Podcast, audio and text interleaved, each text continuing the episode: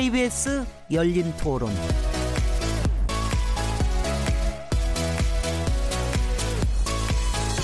안녕하세요. 묻는다, 듣는다, 통한다. KBS 열린 토론 진행자 시민 김진혜입니다.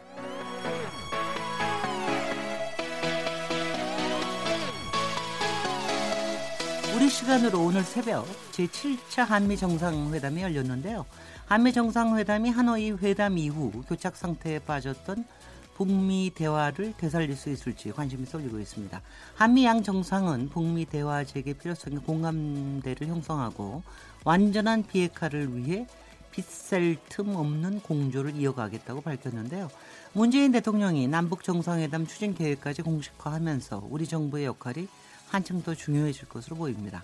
오늘 KBS 열린 토론은 7차 한미 정상회담 평가와 과제라는 주제로 토론해 보겠습니다. 4월 12일 KBS 열린 토론 지금 시작합니다.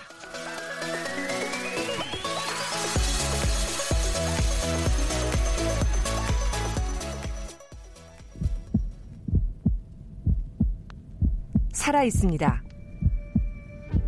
토론이 살아 있습니다. 살아있는 토론, KBS 열린 토론. 토론은 라디오가 진짜입니다. 진짜 토론, KBS 열린 토론.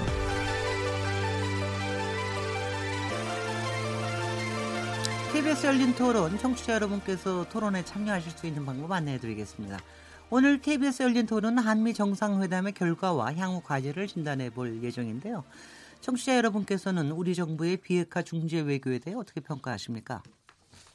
하노이 정상회담 결렬 이후 북미 간 비핵화 협상의 답보 상태에 놓여 있는 상황에서 우리 정부가 어떤 역할을 해야 한다고 보시나요?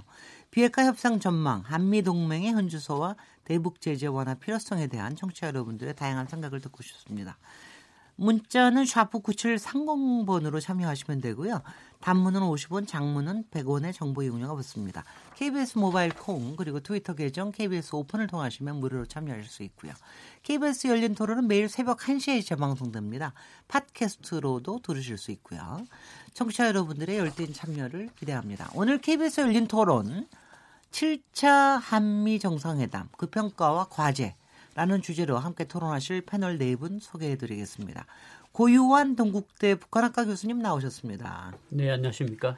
남성욱 고려대 통일외교학부 교수님 자리하셨습니다. 안녕하십니까.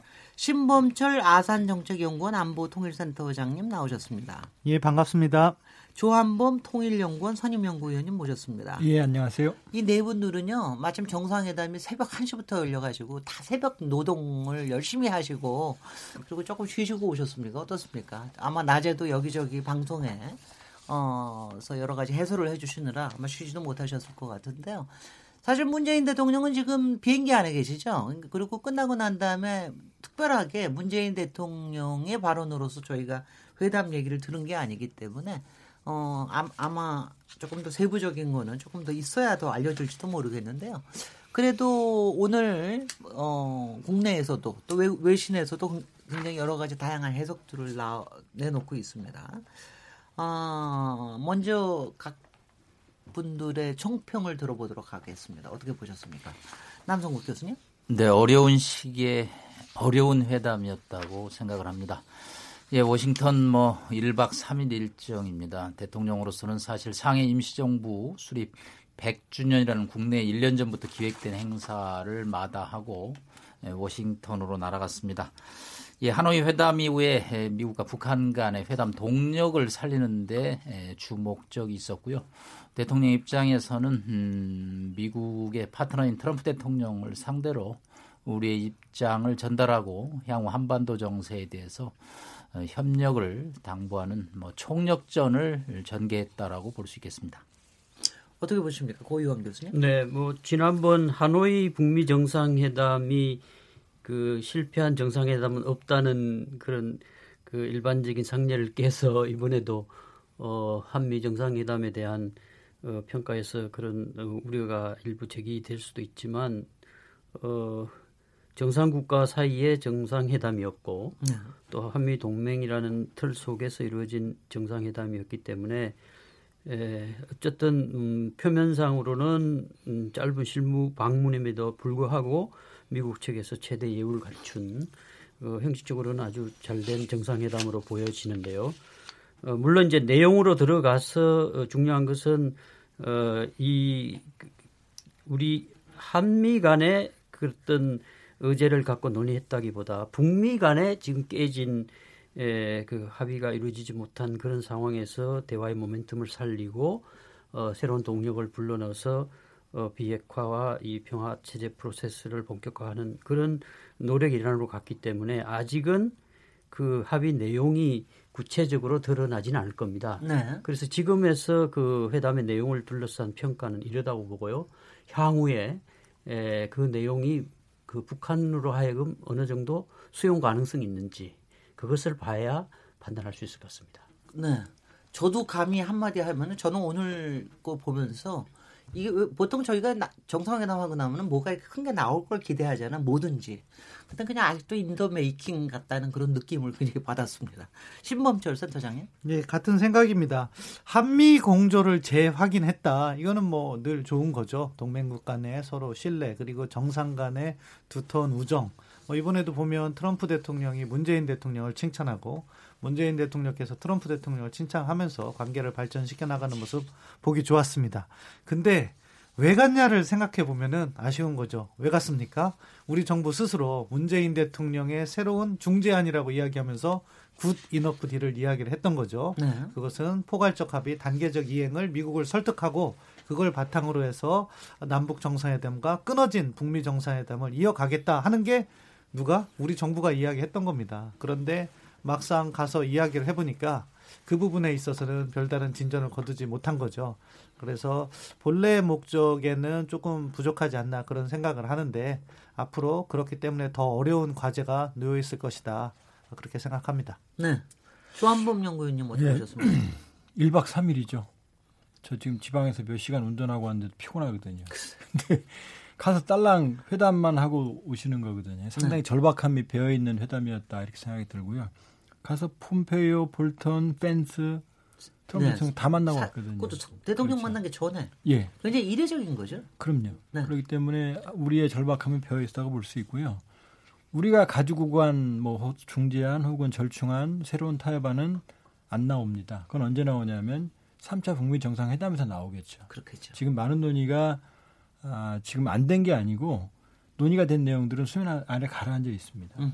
그래서 아마 정의용 실장이 하노이 회담 이후 제기된 여러 가지 불확실성을 제거하고 대화 재개의 모멘텀을 살리는 계기가 됐다. 근데 이거는 제가 보기엔 좀 저보고 말을 하면 좀 바꾸고 싶어요. 뭐라고 말하냐면 여러 가지 불확실성을 제거한 게 아니고 여러 가지 불확실성에 대해서 논의했겠죠. 논의했고 그러나 적어도 대화 재개의 모멘텀은 살렸다. 이게 사실은 정확한 제 표현이거든요. 음. 그렇기 때문에 일단 다시 수레바퀴를 굴리는 작업에 들어갔다. 고된 여정을 통해서 그 정도 의미는 부여할 수 있고요. 결과는 이제 향후에 향후에 남북 정상회담, 뭐 특사, 또 새로운 한미 정상회담 이 과정, 그다음에 최종적으로 3차 북미 정상회담이 열리면 거기에서 이번에 에, 내용들이 아마 섞여 들어가는 그런 형태가 될 겁니다. 근데 그 통상적으로 이런 거 끝나고 나면 같이 공동 기자회견 아니면 뭐 공동 성명을 내지는 않더라도 공동 기자회견 좀 과정이 좀 보통 길거나 그런데 오늘은 트럼프 대통령만 조금 얘기하고 그래서 이게 사전에 그렇게 얘기가 된 겁니까? 그, 어떻게 보십니까? 그건 사전에 그렇게 합의가 된 걸로 봐야 될 겁니다. 앞서도 네. 말씀드린 것처럼 이번 한미 정상회담은 한미 간의 어떤 의제를 갖고 만난 게 아니고 음흠. 북미 간에 지금 그 의제를 갖고 만났기 때문에 에, 그 한미 간에 협의한 내용을 가지고 다시 북한과 만나서 협의를 해야 하거나 설득을 해야 하는 문제가 있기 때문에 네. 그 내용 자체를 미리 공표할 수가 없는 거죠. 그, 래서 그 회담 직전에 간단한 이제 기자 접견 형태로 뭐 기자회견을 하고 어 이후에 공동 성명이나 또는 뭐 공동 보도문 내지 않고 또 기자 질문도 받지 않는 것은 과거에 지금 이 협상이 남북 사이의 협의를 거쳐서 이제 북미 간으로 갈 때 대체로 공개된 어떤 의제를 갖고 갔고 안으로 갖고 갔었죠. 으흠. 그럴 때 이제 미국 측에서 꼭 플러스 알파를 얘기한 적이 있지 않습니까? 으흠. 영변 카드도 그랬, 했던 그 전례가 있고요. 그래서 이번부터는 어, 한미 간에 충분한 협의가 이루어진 내용이라 할지라도 북한에 전달할 때까지 그것을 공개할 필요가 없는 거죠. 네네. 사전에 공개했을 때 또 북한도 거기에 따르는 어, 플러스 알파를 요구할 수도 있고 또 그게 공개됐을 때 뭐 협상에서 사전에 그런 것이 드러남으로 해서 생길 수 있는 문제도 있고 그런 의미에서 사전에 그렇게 조율이 된 것으로 저는 알고 있습니다. 남홍 네. 교수님, 제가 저는 전혀 외교통이 아님에도 불구하고 그냥 그 김정은 위원장 보고 또 트럼프 대통령 보고 이러면서 아 저 제가 저도 이제 이걸 내용을 보면서 이거는 꼭 굳이 두 분이 만나시지 않아도 별로 큰 문제가 없는 것 같은데 두 분이 꼭 만나는 모습을 보여준 거는 사실은 김정은 위원장 보고서 한 제스처 아닌가 이런 생각을 저는 좀 했습니다. 우리 김진애 박사님도 이제 이 이제 외교통이 되는 겁니다. 예, MIT에서 네. 이 도시 계획을 네. 전공하셨는데 네. 이 저녁에 이 진행을 하시면서 뭐 어. 저희 출연자를 뛰어넘는 아, 해안을 그렇죠. 발휘해 주셔서 그, 그런 것 같아요. 제가 깜짝깜짝 놀래고 있습니다. 네. 사실 이번에 뭐 방문이 어디서 원해서 진행되고 성사됐는지는 뭐 그거는 외교의 하나의 비밀이니까 저희가 말할 필요는 없는데 예, 조금 하노이 회담 이후에 다급하게 워싱턴을 방문했죠. 음, 마침 에, 문 대통령과 트럼프 대통령이 만나는 순간에 북한 평양에서는 또 최고인민회의에 에, 김정은 위원장이 여러 가지 메시지를 하고 있죠. 일단 한미 정상은 뭔가 이 난국을 타개하는 그림을 좀 보여주고 싶다. 그러면서 어, 오늘 뭐 두 분이 아까 어, 세부적인 내용은 좀 더 있어야 나와 있다고 하지만 워싱턴에서 바로 나온 얘기는 이 남북 정상회담 조만간 개최를 문 대통령이 말씀하셨다고 나오죠. 이거는 이제 김정은 위원장 정말 김준혜 박사님 아주 어, 촌철살인으로 지적한. 이 김정은 위원장을 향한 어디언스 일종의 청중이죠. 네. 이렇게 우리 한미 정상이 지금 심도 있게 해결책을 모색하고 있으니까 김 위원장도 앞으로 조만간 4월이 될지 5월이 될지 모르지만 남북 정상회담을 하면 비핵화의 진전된 좀 모습을 좀 보여줬으면 좋겠다. 네. 그랬더니 또 트럼프 대통령 뭐 새로운 내용 있으면 조속히 알려달라. 이거는 이제 바로 평양을 겨냥한 음흠. 메시지고요. 음흠. 그런 뭐 지금 굉장히 전략적인 어떤 회담이기 때문에 양측이 뭐 공동 기자회견 하다든가 합의문을 낸다든가 그런 것보다는 실무 방문 성격에 맞게 정의용 실장 등이 간략하게 음흠. 내용을 파악하는 것으로 그리고 브리핑하는 것으로 하고 아마 대통령이 이제 오늘 저녁에 돌아오시면 아마 다음 주에 뭐 국무회의 석상이나 이런 데서 조금 구체적인 내용이 아마 나오지 않을까. 그리고 이것은 무슨 합의를 하거나 무슨 결렬이 되거나 그런 차원의 문제가 아니고 현재 진행형의 상황을 관리해 나가기 때문에 양측의 뭐 공동 보도문이라든가 그런 것은 필요 없다라는 판단이죠. 네네. 이, 이 얘기를 듣고 나니까 조금 더 마음이 마음이 좀 좋습니다. 네. 근데 이렇게 보셔야죠. 지금 네 하노이에서 북미가 입장이 완전히 충돌했거든요. 네. 그 양쪽에 이제 서로 갈 길을 갔어요. 으흠. 근데 문재인 대통령이 북한의 얘기를 하나도 안 듣고 그냥 워싱턴에 갔다. 그리고 트럼프 대통령 얘기를 트럼프 대통령이 말했죠. 입장을 좀 전달해 달라고. 그럼 와서 다시 김정은 위원장을 설득하는 작업이 남는 거거든요. 저는 그렇게 보지는 않습니다. 아마 물밑 접촉을 통해서 북한의 의중은 상당 부분 파악이 됐을 겁니다. 그렇겠죠. 그렇기 때문에 그걸 가지고 트럼프 대통령에 가서 전달을 했는데 문제는 이게 하노이에서 충돌했던 부분이 워낙 크기 때문에 지금 아 이렇게 해서 모종의 합의안을 도출할 수 있다가 어려운 거죠. 그러니까 지금 워싱턴에서 합의된 바들이 오면 북한에 다시 전달이 되겠죠. 네. 전달이 되고 그럼 그게 다시 조율이 돼서 최종적으로 트럼프 대통령이 받아들이느냐 안 받아들이느냐 이런 순서로 갈 거거든요. 네. 그러니까 이번에는 합의문이 나올 게 없죠. 음흠. 합의문은 그러니까 이 3차 북미 정상회담으로 가는 동력을 한국 정부가 만드는 작업을 시작한다. 음. 동의한다. 여기 여기만 나오는 거죠. 그러니까 최종적인 합의문은 3차 북미 정상회담에서 나올 수밖에 없는 거죠. 네, 네. 예, 예. 저도 외교부에서 근무를 해봤고요. 네. 이 일을 해보면 정부 정책이 발전을 하기 위해서는 사실은 잘못이 있으면 시인을 하고 그 토대 위에서 발전을 해야 된다고 생각합니다. 앞서 말씀해 주시는 거 수긍하는 부분이 있지만 사실은 그 사실관계는 저는 다르다고 생각해요. 왜 그러냐? 수면 아래로 논의했다. 수면 아래로 논의했으면 트럼프 대통령의 질의응답 발언이 없어야 돼요. 트럼프 대통령의 질의응답 발언을 한번 보세요. 뭐라고 얘기했어요? 우리 정부는 우리의 중재안 구디노프 딜을 갖다가 어, 미국과 공감대를 형성하겠다고 해서 갔어요. 그런데 질의응답할 때 우리 정부의 구디노프 딜의 핵심은 포괄적 합의의 단계적 이행이에요. 네. 그런데 그 부분의 질문을 받았을 땐 빅딜이라고 했어요. 트럼프 대통령이. 아니죠. 제재의 약간의 부분적인 완화를 통해서 공간이 확보돼야지 북한을 견인할 수가 있는데 제재 완화 부분에서 트럼프 대통령은 여지를 남겨두지 아니고 노라고 얘기를 했어요. 또 우리 정부는 조기 수확해서 초기에 좀 합의를 하면서 성과를 빨리 나아가자 이야기를 했는데 그 부분도 천천히 가겠다고 했어요. 이것이 무엇입니까? 사실은 우리 정부가 가져간 안에 대해서 미국이 반응을 하지 않은 거라고 봐야 돼요. 이러한 부분이 없었다 하면은 물밑에서 논의를 해서 우리가 어느 정도 카드를 가지고 북한에 갈 수 있겠다. 그런 추정이 가능한데 이게 공개됨으로 해서 김정은 위원장에게는 트럼프 대통령의 메시지가 뭐로 들리겠습니까? 김정은 위원장이 요구하는 것은 하나도 현재로선 수용하지 않겠다는 메시지로 들렸기 때문에 사실은 이런 식으로 가져가면 뭐가 어렵다? 남북 정상회담도 생각보다 녹록지 않을 거예요. 네. 김정은 위원장은 만약에 이러한 발언이 없었다고 하면은 한국 정부가 트럼프 대통령의 약간의 유연한 안을 가지고 와서 남북 정상회담을 한다. 그러면 김정은 위원장은 나와서 그 안을 받고 또 자기의 이해를 절충해 가면서 다음 단계 북미 정상회담을 시도할 수가 있었는데 지금 나타난 사실은 정상회담을 기획하는 입장에서는 트럼프 대통령의 그 질의응답 과정을 없앴다면 앞서 우리 고유한 교수님이나 조한범 박사님 말씀을 저도 동의합니다. 그러니까 질의응답이 두, 두 분이 만난 다음에 질의응답. 그렇죠. 네네. 근데 그거로 인해서 사실 트럼프 대통령의 입장이 너무 확고하게 제기됐고 그걸로 인해서 사실은 북한에다가 던져줄 물 밑에서 논의할 거는 부족하다고 생각합니다. 아, 그거는 제가 예, 예. 고유한 교수님. 음, 그... 지금 지금 조금만 얘기 저기 청취자들이 잘 모르시는 분들도 있고 그 그래서 조금 먼저 설명드리면 그걸 제가 경과를 말씀드리면 네네. 고유한 교수님께서 그 네. 하노이 2차 북미 정상회담이 결렬된 배경에는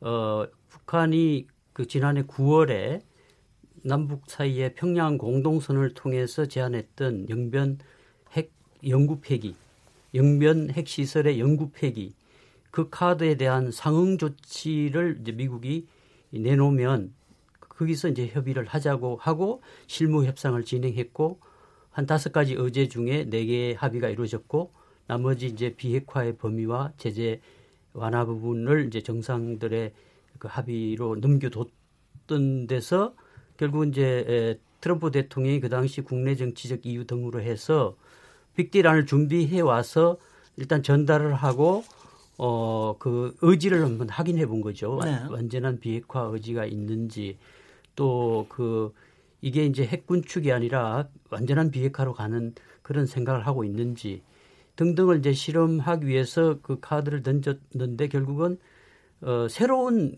실무 합의를 뛰어넘는 새로운 빅딜 안을 들고 나오니까 북한이 받을 수가 없었던 거죠. 그래서 일단은 어 이제 합의 도출에 실패하고 헤어진 상태에서 트럼프 대통령이 이 회담 끝나고 비행기에서 우리 대통령께 에, 전화를 해서 어 북측을 좀 설득해 주면 좋겠다 했는데 북측에서는 어, 트럼프 대통령이 사전에 그 실무 합의를 깨고 빅딜안을 냈기 때문에 지금 상태에서 우리가 더 이상 그 내놓을 게 없다. 그러니까 그 우리가 설명을 하거나 또는 특사를 가거나 뭐 정상회담을 요구해도 북측에서는 할 수 없다는 입장을 아마 여러 경로로 얘기를 했을 겁니다. 그래서 그 어, 남측에서 그 어떤 트럼프 대통령과 합의된 안을 갖고 제시할 때 에, 다음 단계로 논의할 수 있다. 그런 단계에서 그 기자회견을 정상회담 전에 했기 때문에 트럼프 대통령은 그 상황에서 미국의 입장을 얘기한 거죠. 네. 왜냐하면 거기서 good enough deal이니 early harvest 하는 얘기를 해버리면 이전에 협상에서 자기들의 과오를 인정하는 얘기가 되는 거죠. 그러니까 그 당시에 그 기자회견에서 얘기했던 내용들은 원칙적으로 2차 북미 회담에서 응했던 미국의 입장을 재확인한 거고 그러나 거기에 자세히 보면 미묘한 변화가 있다. 음. 예를 들면 어, 단계별로 이행할 수밖에 없지만 우리는 빅딜을 추구한다. 음흠. 그게 이제 상당한 의미가 있는 거죠. 그동안 그 모든 것을 한꺼번에 빅딜로 다 해야 된다는 입장에서 일단 빅딜을 하되 단계별 이행의 가능성을 일단 시사했던 부분이고요. 네. 그리고 이제 제재 부분도 일단은 그 완전한 비핵화 때까지 제재는 유지한다고 했지만 우선 인도적 지원 부분은 해도 좋다. 일단 그것도 이제 북한에서 말할 때 민생 부분과 관련되는 부분인데 사실상 그 제재를 그 일부 풀어주는 의미가 있죠. 그러니까 그런 부분에서 일단 그 정권 체제 에뭐 어떤 그 그전에 했던 것처럼 붕괴를 우리가 추진하지 않는다.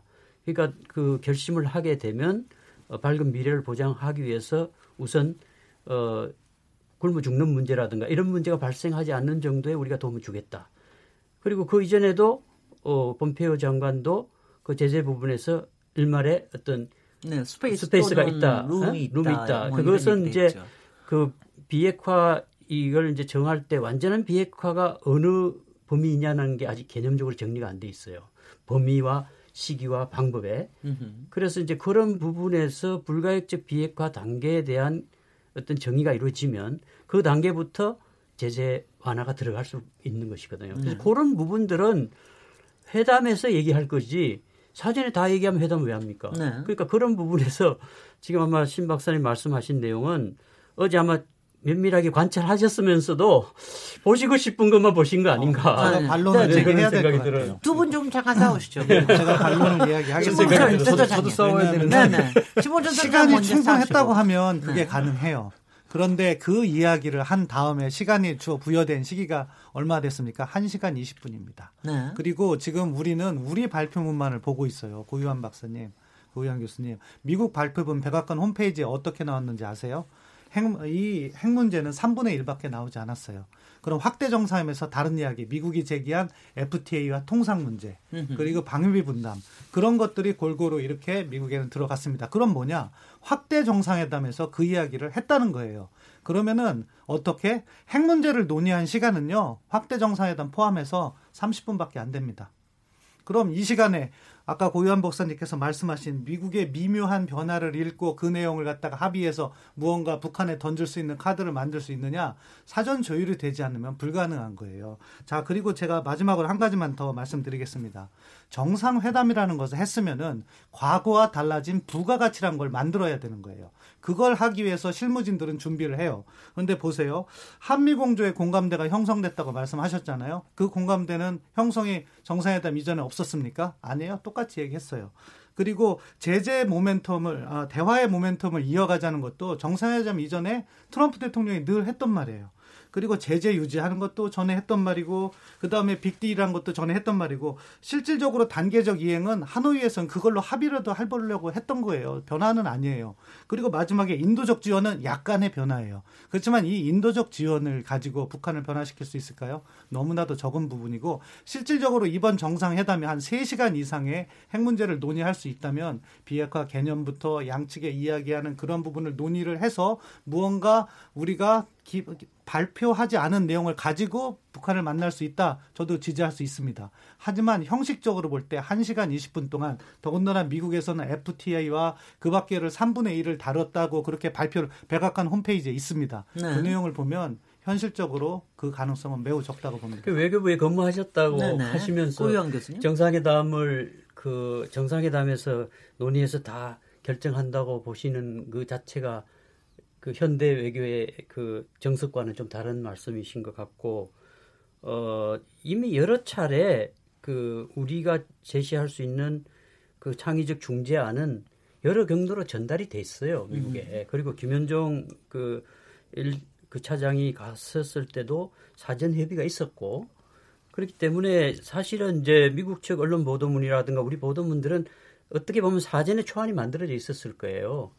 그러니까 그런 의미에서 지금 상황에서 이 회담이 그 기자회견에서 나온 일부의 워딩이라든가 말뭐 이런 거 갖고 지금 그 성공과 실패를 얘기할 단계는 아니에요. 사전에 알겠습니다. 준비가 되어 있으면 트럼프 대통령이 기자회견에서 그 얘기를 안 해야지 사전에 준비가 그러니까 되어 전략상 트럼프 대통령이 지금 그 얘기를 하게 되면 하노이 회담은 자기네들이 실패했다는 걸 인정할 수밖에 없잖아요. 음. 왜냐하면 네. 그 입장에서 어, 한 달 만에 음. 바뀌면 네. 그러니까 지금은 그것을 미국 측 입장에서 보더라도 바뀐 입장을 얘기할 수가 없는 거죠. 예, 예. 그러니까 네. 그거는 자기들이 앞으로 협상을 할 수 있는 카드로 갖고 있어야지. 아니 지금 이런 얘기하면 고유한 입장이- 교수님 저 논리도 이해가 되고 또 신범철 선생님 이해 논리도 이해가 되니까 이거 안 되겠으니까 제 3자 예. 나옵니다. 조한범 그- 연구위원님. 아, 이거 오래 기다렸습니다. 네. 지금 평양에서는 김정은 위원장이 주먹을 불끈 쥐고 네. 자력갱생을 15번 하셨답니다. 아니, 더 넘는 것 같아요. 저 이따, 이따가 짜증 스물다섯 나고 번. 덮었습니다. 계속 자력갱생 나와서요. 그 얘기는 버티겠다는 얘기거든요. 네. 그 다음 시- 워싱턴에서는 트럼프 대통령이 나 입장 변화 없다 이런, 이런 그림이잖아요. 겉으로 보면. 네. 그럼 양측 입장 변화가 전혀 없는데 문재인 대통령은 워싱턴에 피곤하게 1박 3일 가셨고 네. 또 입장 변화가 전혀 없는데 전혀 없는데 남북 정상회담 한다고 한단 말이에요. 네. 이 그림이 안 맞죠. 지금 우리가 트럼프 대통령 말을 뭐 무시해도 안 되지만 너무 행간에 매달리면 안 되는 게 저도 어제 화면 보고 놀랬던 게 이렇게 나왔거든요. 한국이 엄청나게 미국의 무기를 사, 살 거다 이런 대목이 있거든요. 네. 저도 우리나라 무기 조달 계획 좀 압니다. 그렇게 엄청나게 살 무기 없어요. 음. 하도 그동안 많이 엄청나게 살 돈도 없고요. 그러니까 약속했으면 미래에 조달할 것들을 당겨서 사겠다 이 정도로 얘기했던 거죠. 그러니까 결과적으로 보면 지금 서훈 김영철 라인이 확고하다는 건 정설이거든요. 서훈 국정원장이 하노이 회담 결렬된 미국 갔거든요. 근데 북한하고는 아무 얘기도 없었다?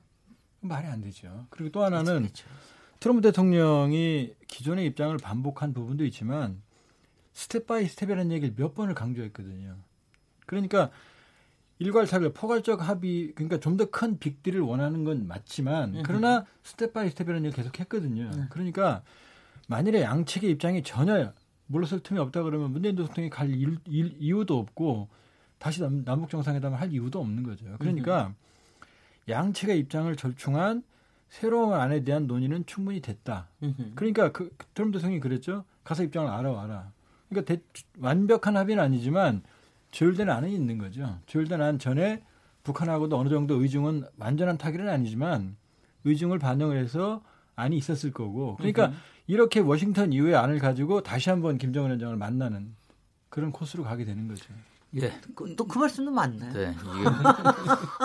청취자들. 청취자들이 우리. 청취자들이 세 분 전문가의 토론을 지금 정확하게 이해하면서 따라올까 하는 네네. 조금 걱정은 전문적으로 들어가셨어요. 예, 약간 벌써. 용어가 네. 이게 영어를 네. 뭐 good enough deal, 음흠. 뭐 우리말로 구태 번역하면 아주 좋은 뭐 협상안, 그다음에 빅딜.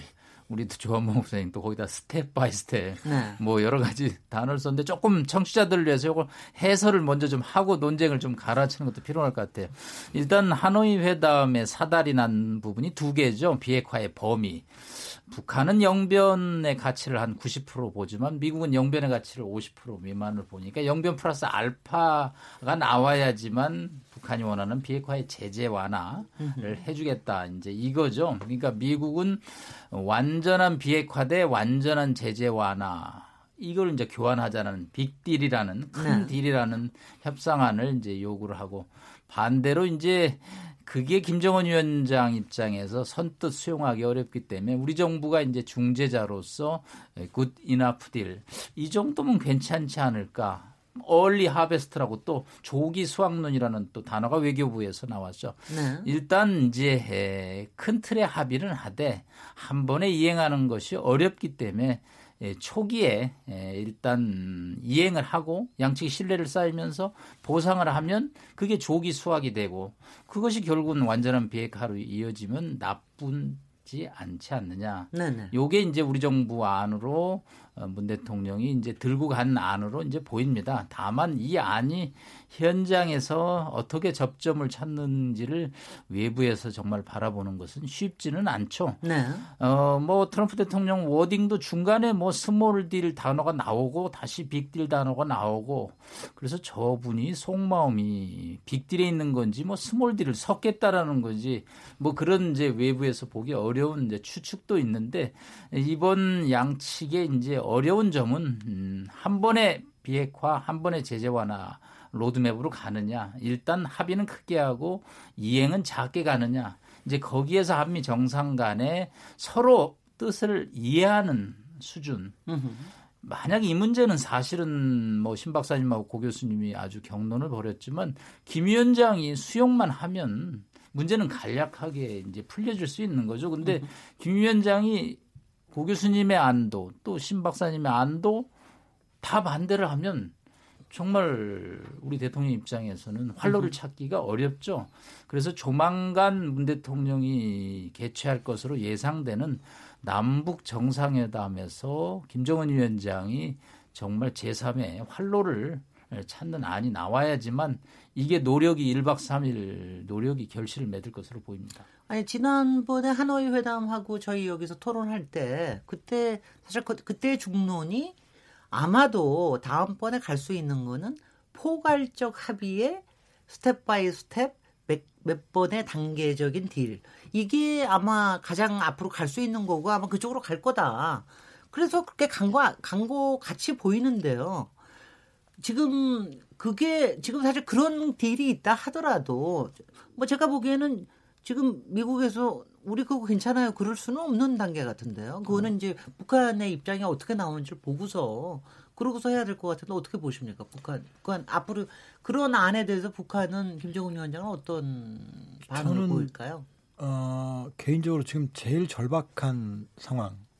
그러니까 워싱턴에서 좋은 소식이 들려오기를 목 빠지게 기다리는 사람은 김정은 위원장이라고 그렇죠. 봅니다.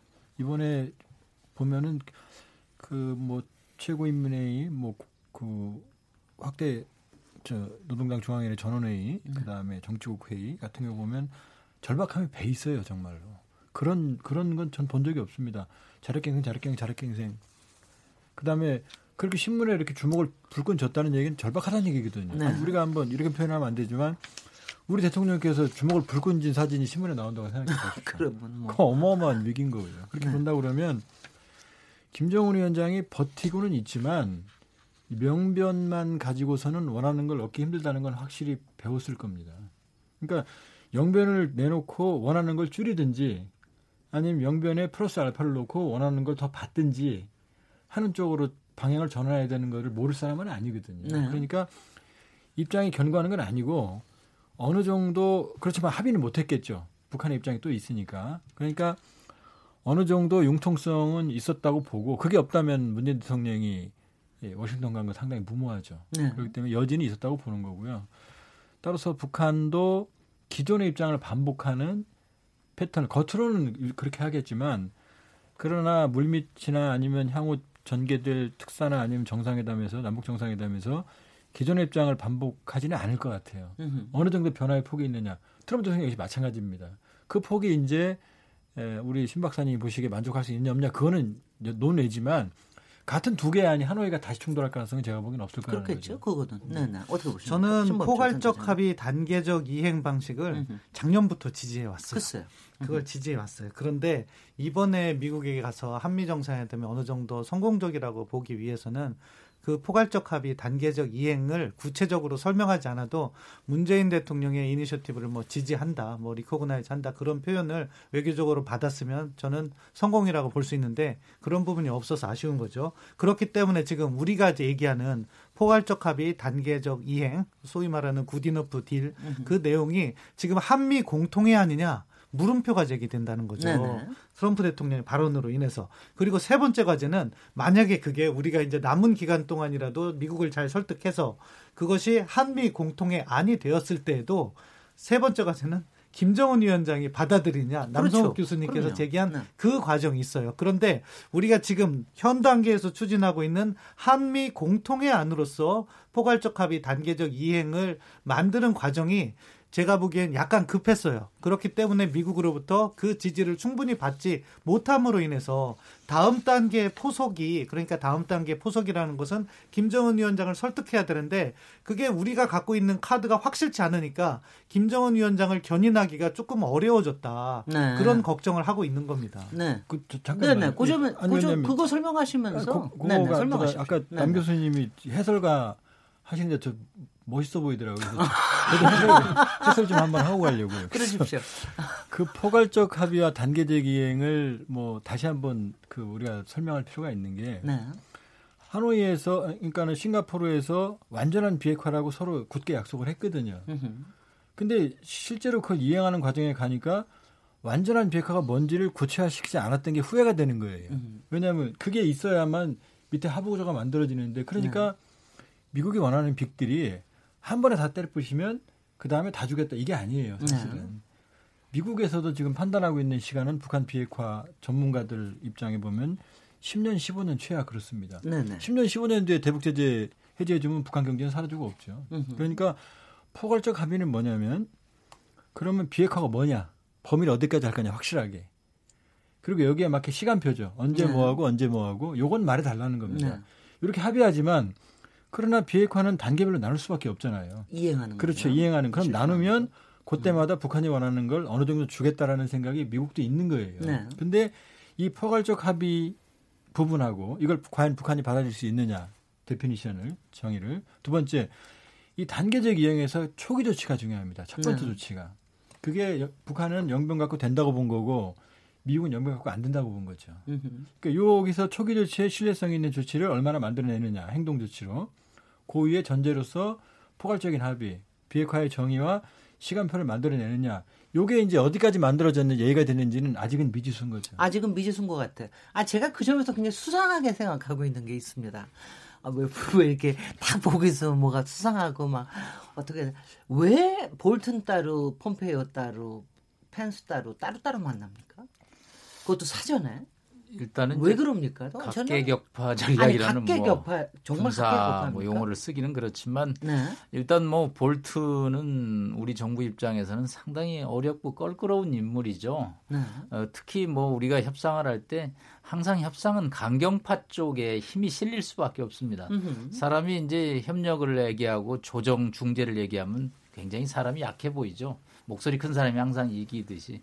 그러다 보니까 이제 거기서 볼튼이 뭐 가장 강경파로 소문 났겠기 때문에 이 사람들을 묶어서 단체로 만나기보다는 단체로 만나면 음, 보통 강성이 더 나오죠. 나오니까 네네. 아무래도 개별적인 만남을 통해서 이견을 조정해 가는 것이 좀 더 효율적이 아니겠나. 뭐 네. 저희 정부의 고민이 예, 사실은 뭐 배어 있는 부분이다. 그런데 저는 이번 회담이 조금 걱정스러웠던 이유는 우리 세곡동의 국정원장께서 앞서서 물밑 그림을 그리기 위해서 워싱턴에 갔는데 폼페이오 장관을 만나지 않았습니다. 만나지 못했는지 않았는지는 뭐 확인할 길은 없고요. 네.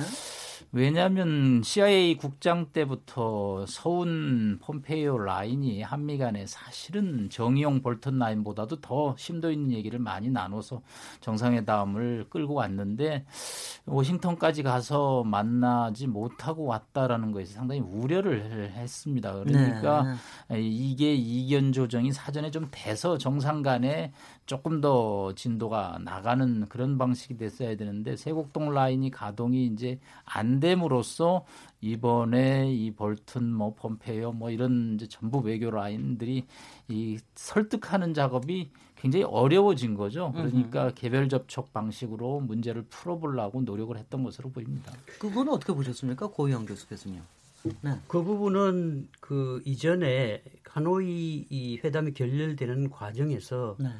북한 측 주장을 보면 대체로 실무 합의 내용 중심으로 협의를 진행했고 트럼프 대통령은 스냅백 조항이라고 해서 제재를 일부 풀어주고 북한이 약속을 어길 때 다시 제재를 가하는 방식으로 합의를 하자 이렇게 할때 본페이오 국무장관과 볼튼 안보보좌관이 하지 말자고 해서 이게 깨진 걸로 발표가 됐어요. 네. 그러니까 우리 정부 입장에서는 이 톱다운 방식의 유효성을 인정하고 이번에도 그 방식의 이제 에, 협상을 그 트럼프 대통령과 문재인 대통령이 한다는 그런 논리로 시작을 했는데 아무리 이제 톱 톱에서 잘 합의를 하더라도 미국의 관료 체제는 거기서 반대하면 이게 잘 안 된다는 걸 이제 경험을 했던 거죠. 네. 그래서 이번에 에, 그, 그 미국의 이른바 강경파로 불려지는 볼턴과 아, 그, 그 펜스 부통령 그리고 본페오를 만나서 어 이제 사전에 어떤 우리의 입장을 설명해 주는 의미가 있겠죠.